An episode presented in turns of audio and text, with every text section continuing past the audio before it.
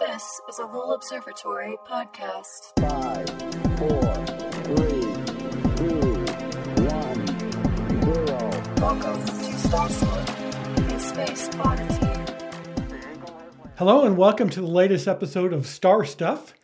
Um, I am not Cody Half Moon, the regular hostess. I'm Kevin Schindler, the historian and public information officer at Lowell Observatory, and I'm pleased to participate in this series. We talk all things astronomy and space. Um, joining me today is Eric Edelman, the planetarium director with Embry-Riddle Aeronautical uh, University in Prescott. Um, welcome, Eric, and thanks for joining us today. Oh, thanks so much for having me on. Yeah, it was good to come up to Flagstaff. You guys have beautiful trees around here. Oh, it's it's a great setting, and this is the time of year to be here, especially um, the temperature because monsoons have started, and it's uh, just really nice. It's not it's not overly hot, and it and compared to the furnace of Phoenix, um, it's a nice escape. Is it even possible to get here in the winter? Um, oh yeah, yeah. Winter is a great time to come. Uh, um, in fact, some of the some great telescope viewing is in the winter. Um, you have to get up our hill, Mars Hill Road. Um, the the location where we're sitting is nicknamed Mars Road, Mars Hill Road, because um, back when the observatory was founded, the locals talked about this guy named Percival Lowell who studied Mars. So they called this Mars Hill that we're on, and you get up here by taking Mars Hill Road. So every visitor to Lowell Observatory, unless they've dropped in by helicopter, um, they come up Mars Hill Road. So thanks for doing that today. Oh, of course. So we got a lot of stuff to talk about um, because Embry-Riddle um, and Lowell Observatory were starting a partnership, and we'll get into that a little bit. Um, and you are the planetarium director. Um, so let's let's first talk about your background a little bit, um, who you are, where you came from, schooling, and Sure. then we'll and then we'll figure out how you ended up here. Yeah, uh, a, a long winding road, just like uh, Mars Hill. Beatles.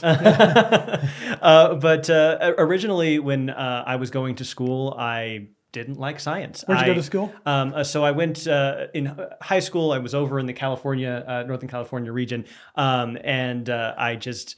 I would. I was able to do it. I just didn't uh, appreciate. Uh, I guess the story behind it. I didn't. I didn't hear about the story behind it as much as just doing the equations. You know, going through it by rote. Uh, and then I, when I got to college, I went over to Wesleyan University over in Connecticut. Uh, that was uh, when I got the opportunity to uh, read a brief history of time by Stephen Hawking. Yes. I don't know how many stories you've heard where that is the tipping point, but it certainly was mine, where all of a sudden I got that understanding that, wow, this is uh, the numbers display a intricate beautiful complexity. Like that they're, they're not just numbers they're the universe. Uh, and uh, that's that story was what inspired me to get my degrees in astronomy uh, and also to get those degrees with a bit of a vendetta in my heart of hey i didn't find this inspiration myself when i was growing up and how can i share that inspiration with others now that i've found it? Uh, and so i went into the educational outreach side of things. I was doing uh, live streams uh, for uh, an astronomy company called Slooh for a while. Then I went into the museum industry, and well, hey, uh, over in Prescott, Arizona, Embry-Riddle, they started to build a planetarium, and they needed someone to run it. And so I uh, put my hat in the ring, as it were, and hey, they decided to let me do it, and I've been here ever since 2017 start. Well, your story is really great and ties in with Lowell so well because one of our goals here, you know, we've been around since 1894, 18 years before Arizona was even a state. Lowell was established. And we do science, we do education, but we really think of ourselves as science communicators, communicating our science, communicating the excitement of the night sky. And as humans, we're explorers and we like to go outside and and look around. And being inspired um, and inspiring kids is a key part of what we do, um, because you know the world is a fast-moving place, and there's a lot of things going on in the world. And I think to to be able to step back a little bit and appreciate what's around you. Um, you know, you were talking about looking at a lot of numbers, but when you just look up at the sky, it's it's that that feeling of awe and wonder, um, and that's really what we try to be about here. Um, and what you're doing is um, really focusing on the awe and wonder. Of course, to do astronomy, um, there there's some numbers involved. Certainly. Um, it's you know heavy physics and mathematics Oh, and yeah. such, but but it comes down to that core human passion of of awe and wonder Mm-hmm. and looking up. And so it, this is such a perfect match um, to have you here and partnering with us um, at the observatory. Um, and our, our founder, Percival Lowell, pointed that out about the need for imagination and wonder and and um, inspiring future generations. He said, essentially, what's the point of doing science unless you share it with people? the storytelling is so pivotal and being able to tell a story to people from different walks of life in ways that finds their own unique connection and related to that i'm wondering what brought you into uh, this kind of outreach this kind of inspiration Well, my background, I, I was originally in paleontology. Um, when I was seven years old in Ohio, I was out picking blackberries, found this rock that had all these little shell things in it, and I picked it up, and I found another piece. And the two things fit together. That was so cool. And I took it home. My dad shellacked it. And I learned later that these were marine organisms, fossils of brachiopods. And I was in love with fossils and paleontology. So I went to school for geology. I spent early part of my career looking down, but then I moved to Flagstaff. I've got a mm. job here at Lowell, and I've mm-hmm. been looking up ever since. oh lowell will do that Yeah, and it's it's that, that thing of it's it's science, it's the education, it's it's the excitement, the awe and wonder of it all. So Oh, yeah. whether to me whether it's fossils or galaxies, it's it's that discovery, the wonder um, that makes it so neat. And you know, it's been it's a, a fun place to be here um, because there's so much. We've had millions of people come through our doors. wow And before COVID, we were getting 100,000 visitors. And that's going to be going up as we open our new Astronomy Discovery Center oh yeah um, next year. And that's where this partnership really continues to build. Um, so uh, we'll talk about that. But, you know, you mentioned you're with Embry Riddle. Um, let's talk about Embry Riddle a little bit because the name is pretty well known Yeah. um, as a, as a um, bed for, for um, future aeronautical, astronautical pursuits. Um, tell me a little bit about Embry Riddle because there's not just the campus in Prescott. Oh yeah, so there's there's a couple of Embry Riddles here, there, and everywhere. Uh, that there's a Daytona Beach, Florida campus. There is the Prescott, Arizona campus, and then there's uh, sort of the worldwide balloon, which which has a few different um, satellite campuses across the world. Uh, so a lot of it was what you mentioned, uh, going into aeronautics, and uh, we've uh, have have some astronauts under our belt. Like I remember. I believe uh, for uh, your iHeart Pluto Fest, you brought in Nicole Stott. You were so excited because hey, Nicole Stott, uh, alumni Right. there. Yeah. So uh, just a small world. Uh, but yes, when it comes to exploring the sky and going higher and higher into the sky, uh, Embry Riddle can be a very big part of that. Uh, but they also have a growing astronomy program, which the planetarium has been. Uh, becoming more and more a part of as well. They're getting uh, more telescopes onto the Prescott campus, which is exciting. Uh, so we have different domes, ones that close, ones that open. Yeah. Uh, so, and it seems like with uh, your uh, new building that's going to be coming into play in 2024, that uh, you're going to get a lot of uh, new domes as well, potentially. Yeah, we're well, you know, we have just a couple years ago as kind of this the first phase of our expansion because uh, a couple years before COVID, we were clearly growing. We didn't have enough parking spaces, not enough restrooms. Um, at nighttime, there's long lines um, at, at our old telescopes, uh, like our 100, 130 year old 24 inch refractor. And so phase one was to build a new telescope observing plaza. Um, it's called the Giovale Open Deck Observatory. The whole building rolls back on tracks, and you have six telescopes. It's an instant star party. Uh, you know, roll the building back, they're set. You just point them to whatever you want to look at. So that was phase one that allowed us to spread people out as well as to give them, you know, a, a state of the art experience looking through these amazing telescopes. Phase two is is uh, well, that's the appetizer. Phase two is the main course. Yeah. It's this forty thousand square foot um, new astronomy discovery center. Opens in the fall of 2024, and you know, three stories. Uh, one of my favorite features on the top story, part of it is a, a auditorium, as it were, 160, 180 seats. Um, and we're calling it a planetarium, Yeah. but it's an open sky planetarium. Instead of looking at projections on the ceiling, Flagstaff is the world's first international dark sky city. We've got dark skies. Let's celebrate them. We're going to look at the real thing. There's no real ceiling. The seats are tilted back, like in a planetarium, like what you guys have, and they're heated because it gets darn chilly at night sometimes. And we're going to look at the real thing. So I think to me it's going to be great. It's a, it's a great compliment, I think, to each other yeah. because the experience of looking through a traditional planetarium, um, an outdoor planetarium like this, looking through telescopes there, telescopes here, sharing some of the research going on between Yeah. our places, um, it's going to be a really a really great time, I think. Oh yeah, like I am just excited to see it all in action. And I gotta say that the term open air planetarium is fascinating to me. And it it brings to mind the question of what exactly is a planetarium? Yeah. You know? Um it, and I think there's a lot of ways to explore that. And I'm wondering if you uh, know about the thought process that was involved in this being called an open air planetarium. Like, what does that mean to Lowell? Well, you know, a traditional planetarium, as we think about it, and this is a question we get all the time um, from visitors where's the planetarium? Because if you're not in the field, planetarium, observatory, what's what's the difference? You know, observatory is that's confusing also because Lowell Observatory is the entire entity, the institution. Um, but an observatory is also an individual building that houses the telescope or telescopes.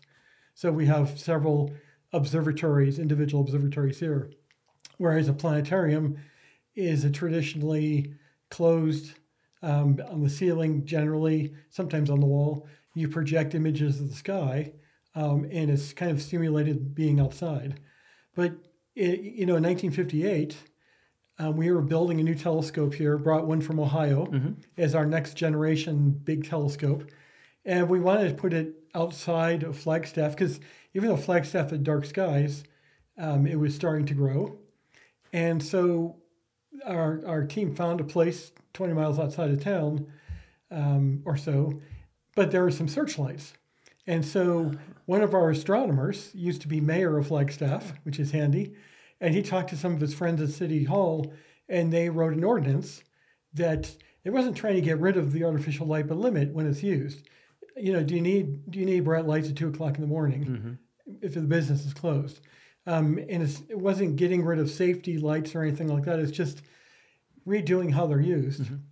And and they wrote this ordinance, and that was the world's first outdoor lighting ordinance anywhere. Hmm. And so there's this long tradition of dark sky protection in Flagstaff. And so when we came with this idea of building this new visitor center came up, certainly a traditional planetarium was was discussed, but the but our leader said, we've got the world's first dark sky city. We're still one of the leaders in that. Why not use this as you know focus on that, um, and use the dark skies as part of our show. Now, of course, you know we have bad weather sometimes; it'll snow, but we also have other theaters, and so even if the weather's not good, it's just like viewing through telescopes. Hmm. If, if if it's cloudy or raining, you can't view, but there's a lot of other things you can do, hmm. and so you know, so it, it came about pretty nicely. Yeah, that's that's fascinating to me. And and I'm trying to just sort of think in my mind, what is it that separates like a planetarium from looking up at the night sky in this sense? And to me it seems like the seats. That in this sense the open air planetarium is those seats that allow a storyteller to bring a community Yes, together. right. Yeah, and there's it's going to feel a lot like a traditional planetarium, except wow, that's the sky up there, and and we're going to have state of the art AV equipment to supplement that. So you know we can have laser pointers pointing out things up there, Mm-hmm. but also have, for instance, close up images of a nebula or galaxy, and talk about you know its structure or how it you know how it lives or something Mm-hmm. like that. So. It's, there's a lot of a lot of thought going into this. Oh yeah. Um, so it's uh, you know, we're I think we're both doing the same thing and trying to ex- excite people um, about space. In your case, um, the planetarium, how did that um, originate? Was that for teaching or for the community or some combination of both? Oh yeah, take your pick. It, it- it's Yeah. all of it. Uh, so there, there were a lot of dreams that manifested themselves in this planetarium. In uh, that it was the first one uh, coming to northern Arizona, and that meant that there were so many places that it What could mean? expand. What do you mean the first one? Uh, the, the first planetarium north of Phoenix here in the state. Yeah. Okay, yeah, Yeah. yep. Um, and so uh, that meant that we were going to be um, exposing audiences who maybe had never been to a planetarium Mm-hmm. before. And so one big part of it was, like you mentioned, that community connection. And so um, the chancellor at the time, uh, Dr. Frank Ayers, he really wanted to see more of a connection between Embry Riddle Prescott and the community that surrounded it. And he thought this bridge could be hey, bringing people onto the campus for planetarium programming. Yep. And one of the um, strategies, this there were a lot of strategies involved, but uh, one that was related to that was making sure that the planetarium was not just space, but was able to uh, do a lot of data visualization for different STEM topics. And so, as opposed to uh, that star ball in the center of the theater that a lot of people Right. are used to, the optomechanical projector, uh, Embry Riddle went digital. And so that meant that with accompanying software, we can go into showing IMAX films about engineering. We can go into partnering with professors on campus to say, how can we uh, put your stuff on the dome? We can uh, look at some of the NOAA data sets for science on a sphere that uh, some museums have that uh, sphere that they project onto. We just put it digitally Yeah. onto the planetarium. So it it um, widens the STEM opportunities, uh, makes it more flexible for the public and to be introduced to the Embry Riddle culture, uh, but also uh, to yeah uh, sort of provide a platform for researchers and, and different things like that. So. Uh, uh, being a resource for campus and for the students, uh, helping to um, bring inspiration of astronomy and more to the local K through 12 schools, uh, and of course that public connection. So So you guys came up with this great plan, connecting the community, Mm-hmm. and so much of again both of our organizations. Yeah. So much of it is community. oh yeah, You know, for us, it's Flagstaff community, the science community, education, very similar. So you came up with this idea, but of course, then you have to find funding, Mm-hmm. and you were able to find that.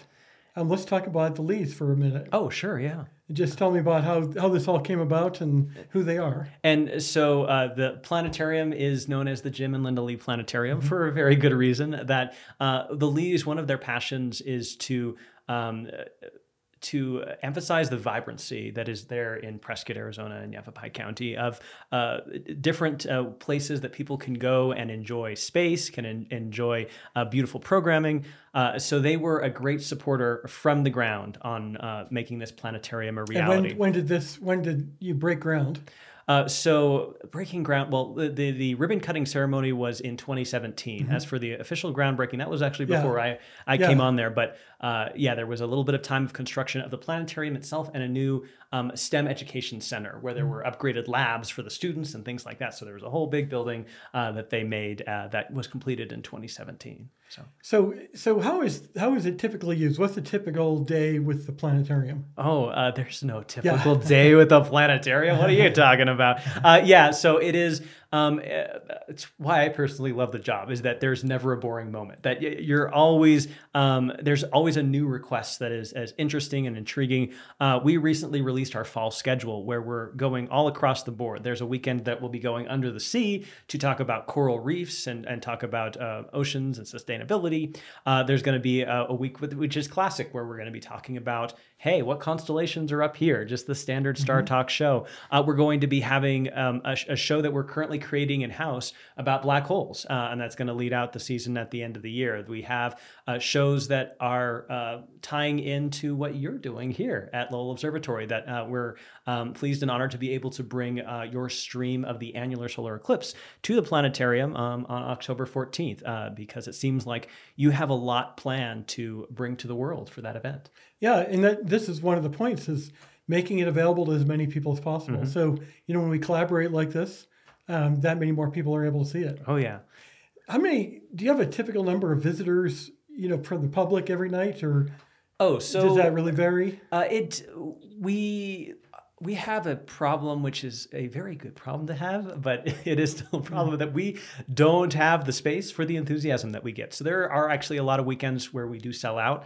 Um, and our planetarium, it certainly cannot handle the capacity that Lowell Observatory does. Um, but uh, we have 116 seats, and so we'll have you know five or six shows on a weekend. So we'll have you know a few hundred people that will come through on a weekend, uh, and we have you know over a thousand people on average that will come through on a month. So very much um, less people than you're seeing, but uh, we're certainly uh, serving a lot of our local public, and we do our best to try and do. And do you do you get a lot of out of towners? Or is that mostly locals or? So that is actually an interesting paradigm. The, the previous planetarium I worked at was in the middle of Golden Gate Park in San Francisco. And so you will have new people going through every Yeah. single day. And uh, so their strategy with, with shows and content was that they didn't um, have to have new things every day that they could have a show that could play for a season and you would still fill the seats Hmm. because uh, there would be fresh eyes all the time. Uh, and to your point, there was there's very much more of a local regular that comes in Yeah. Prescott, Arizona. There are certainly tourists that come by, uh, but a lot of who we serve are people that come through and then they're like, "Hey, what's going to happen next week?" or "Hey, what's going to happen next month?" or "Hey, can we get a membership so we can just like can Yeah. come by every day?" Uh, so that we have more of a we're creating this sort of intimate, growing relationship with the people that are, are nearby to us and trying to figure out how we can bring more and more new content to them um, every day from every which way. So how, do, how does a visitor um, get tickets? You have online or walk up to the door, give Uh, you a personal call? Yeah, so so please, uh, my, my my home phone number right now. No, um, so uh, we have a couple different ways, and, and one is uh, of course online, and the easiest way ignore memorizing the URL, just Google Prescott Planetarium or Jim and Yeah. Linda Lee Planetarium. We're the first thing that shows up, and yeah, people can get tickets to upcoming public programming, including that Lowell live stream. Um, and also, uh, we have a box office. Uh, the, the one tragedy of the box office is because of our popularity right now, there will be people that will show up. They drew dr- drove from Flagstaff and there's no more seats. So it's Yeah. it's it's recommended to get your uh, tickets online. Uh, that way, you know for sure that you have a place to sit. That would be my recommendation. So you so you have this great problem of sometimes not having enough space. Yeah. Um, do you have any alternate plans down the road of, you know, we're getting these crowds. How do we accommodate more?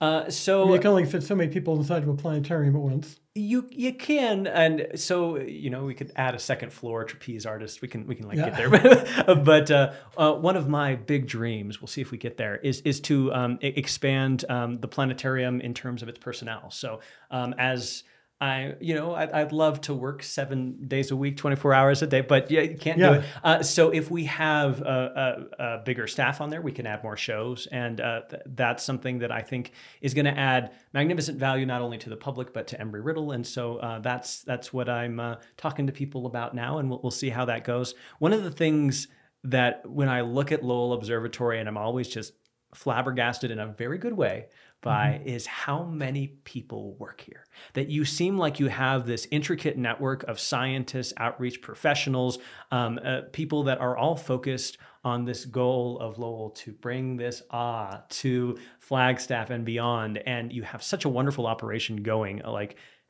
I know it's a big question, but how'd you get here? Well, I'll, I'll point out one obvious thing.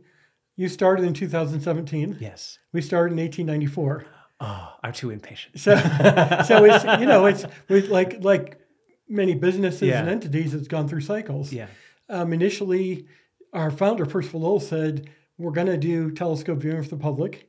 Um, there, we can find old newspapers that talk about Saturday nights coming up to the observatory, um, and it was informal. Um, as the years went on, you know, we get visitors would come and go. The major thing was research. But then Pluto's discovered in 1930 by Clyde Tombaugh here, and a lot more people are coming through. And so you have these these kind of punctuated equilibrium, as, as Stephen Jay Gould would have said in mm-hmm. paleontology. Everything's going along, and then you have something big happening, and it creates the surge. And so we we had a visitor program that's kind of evolved over time. And so we had a core of scientists and support staff, mm-hmm. Um, groundskeepers, business office, um, so on. Um, and that was that was the majority of the observatory for a long time. Yeah. Those doing education were the astronomers. Okay, who who drew the straw today? Uh, Um, in the 19, I guess the 1970s, 80s, that kind of expanded into more of a formal thing okay. um, with uh, somebody dedicated to running the program and some dedicated staff. And then in the late 80s, um, our Lowell has a unique structure. There's a sole trustee that's a member of our founder's family. And he decided to really expand the public program.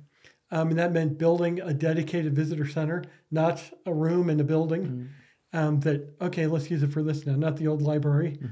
Um, and that was that opened in um, 1994, the centennial of the observatory, and and since then the program has continued to grow, and so we have, you know, scientists, educators, plus all of our support staff, well over 150 staff now.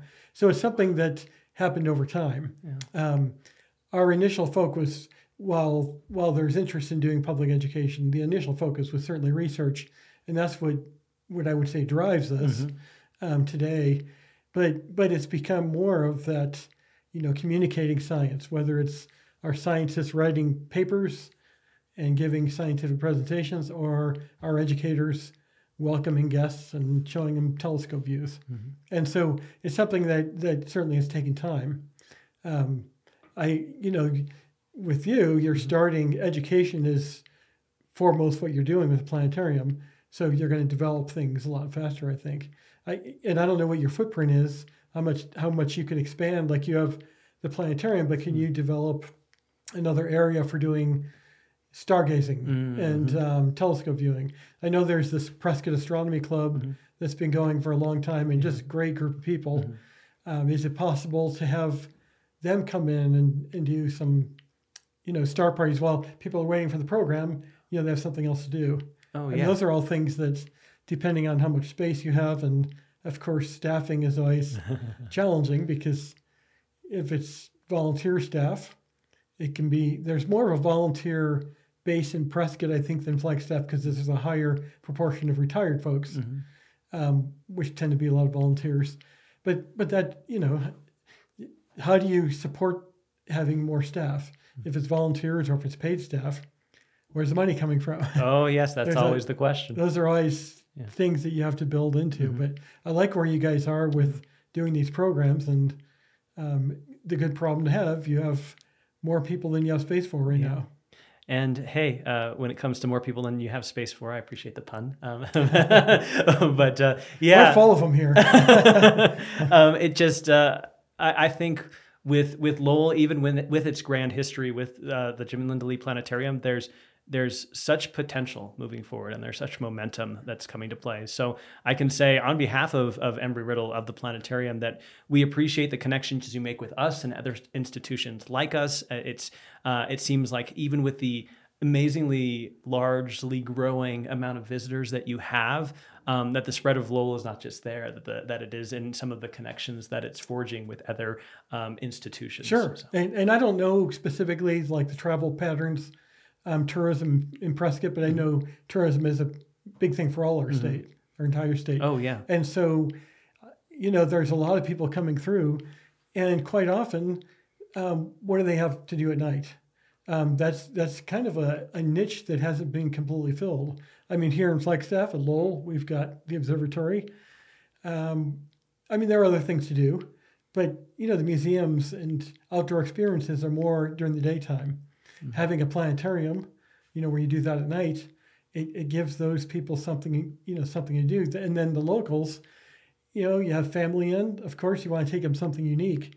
And going to a planetarium is is not a common thing. Mm. I mean, there are planetaria around the country, but it's not something everybody sees. Oh, and it just seems like northern Arizona as a region is poised to become such a a place of celebration of astronomy. Right. That- Astrotourism is really growing. Yeah. Uh, that there's ways that uh, I think so many people can come here, see the Grand Canyon, see Flagstaff and the observatory, see the planetarium in Prescott, um, that the stars are aligning, if you'll excuse me, Yeah. um, uh, for this to be a region where people come to see the stars. and it's and it makes sense. Uh, you know, we've got the first dark sky city in the world. Um, there's a lot of dark sky communities around northern Arizona. Grand Canyon is a dark sky park, and you know, it's you know, I think as we go on in time, we're so in tune to staring at our phones. You know, I've certainly seen this talking to a lot of visitors where they, you know, you want to break from that. You want to get back to just, you know, being human and looking around, whether it's going for a walk in the woods, looking up at the sky, and and because Arizona is such a dark sky um, place, not, I mean, you know, certainly Phoenix and big cities is that it's not necessarily dark. Um, there's a lot more people and lighting there, but still, there's so many places around the state, and people looking for that opportunity to reconnect with nature and the universe, it's a great opportunity. Yeah. Um, something unique to do at nighttime. Oh yeah. Um, and so there's a lot of different opportunities. Do you remember the first time you looked through a telescope and saw a planet? It was here at Lowell. Yeah. Grow, I never looked through a telescope until I got here. And what planet was it? It was Jupiter. It was Jupiter. Yeah, and it was oh, it was so cool. And it was through it was through the big 24 inch refractor. Oh, and there so we just go. just being in that building was I'm looking around and look at all the history and you know I look around at something like that and think the heritage like this was built in 1896. Yeah. How many generations of people spent their entire careers right where I'm standing? Mm-hmm. And Percival Lowell, who popularized so much in astronomy, this idea of life in the universe, was standing right where I am. Um, and that, that's before I got to the telescope. And so it, it's spectacular. How about you? Oh, for me, yeah, I honestly don't remember the first time I, I looked through a telescope. Um, I do remember the first time I looked through a telescope and it mattered to me. Um, where uh, part of it was that all of a sudden I was doing research in astronomy and I was starting to understand the context. And all of a sudden I was looking through um, this refracting telescope and I was moving it myself and I found Mars. And it was just uh, this sort of experience of, oh, hey, I not only can I see the universe, but I have some contextual relationship to it. And that's one of the things I always I always like to keep in mind when we bring kids into the planetarium is oh, okay, this the universe is amazing. Let's let's see the stars, let's see the planets, let's see this black hole here. And also, let's talk about you in relation to the universe. What can you do? How can you be a part of this? So it's not just this amazing uh, tableau that you're staring at. You're a part of it and trying to bring that connection in at every point. And that's that's exactly our angle here. Mm-hmm. It's you know when we market uh, Lowell Observatory, we're not marketing us, we're marketing our potential Mm-hmm. guests and wanting to show them why this is such a unique thing. Yeah. And that's what we're all trying to do is inspire Oh yeah. the, the awe and wonder of it all. Yeah. So it's really great having you here today. Where this time goes so fast, It does. um, but but it's great talking about this. Yeah. I know we'll be talking more in the, down the road. In fact, I'll be seeing you on October 14th, at least virtually. oh yes. Um, I'll be I'll be hosting that program. Oh, fantastic. So it'll be fun to do that, and we're looking forward to a lot more partnerships with you guys. And and I encourage all of our our listeners, watchers, I guess, um, to check out um, the planetarium at Embry Riddle. Um, maybe maybe check that out. Come up to Lowell Observatory, do both. yeah. Um, great, make it a great dark sky weekend.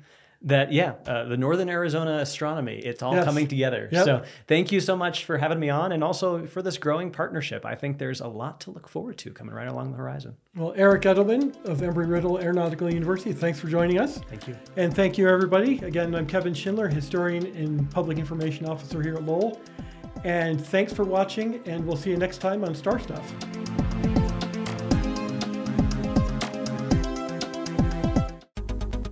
This podcast was made possible by our members and donors.